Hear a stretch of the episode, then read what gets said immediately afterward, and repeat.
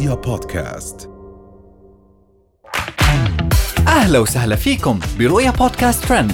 كل إشي بتحتاجوا تعرفوه عن آخر أخبار النجوم والمشاهير وأهم ترند صدر لهذا الأسبوع. راف القحطاني تقاضي مراهقين لهذه الأسباب. هند القحطاني توجه رسالة لطليقها. أحلام تستعرض فخامة طائرتها الخاصة. وأخيرا من هي رجوى آل سيف خطيبة ولي العهد الأردني الحسين بن عبد الله؟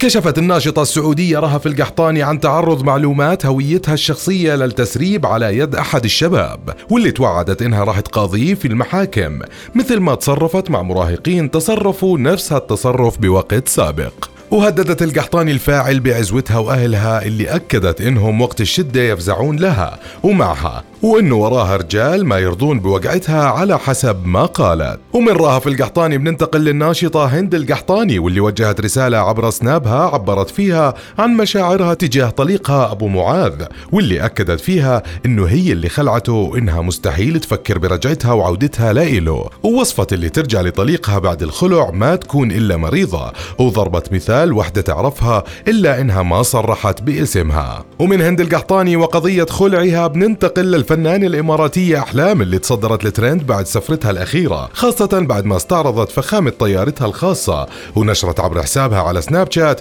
فيديو شرحت فيه عن أجزاء الطيارة وأقسامها واللي أكدت إنها ما بتستخدم غيرها من حوالي 8 سنوات. ومن جهة أخرى كانت الفنانة أحلام استفزت الجمهور مؤخرا بعد ما نشر زوجها مبارك الهاجري فيديو صرح فيه عن عدد الحقائب اللي أخذتهم الفنانة أحلام في السفرة وإنهم زادوا بعد ما كانوا 60 حقيبة ل 91 حقيبة. ومن أخبار الفن والمشاهير بننتقل لأخبار الترند وخاصة خبر خطوبة ولي العهد الأردني الأمير الحسين بن عبد الله على رجوة خالد آل سيف اللي تصدر الترند على ال social media ومحركات البحث بعد ما تمت مراسم الخطوبة أمس في منزل والد العروس في الرياض. وصرحت وسائل الإعلام أن الأميرة رجوة هي من مواليد الرياض نيسان 1994 وتلقت دراستها الثانوية في الرياض في المملكة العربية السعودية. لتكمل بعدها دراستها العليا في الولايات المتحدة الأمريكية في مجال الهندسة المعمارية. وهنأت الملكة رانيا نجلها في تغريدة عبر حسابها على تويتر. رجوت الله مثلي مثل كل أم أن يرزقك خيرا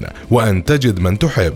فجاءت رجوة. مبارك لابن الأمير الحسين. الحسين وعروستنا الغالية والحلوة رجوة. الله يهنيكم ويسعدكم ويتمم على خير. وهاي كانت كل أخبارنا لليوم.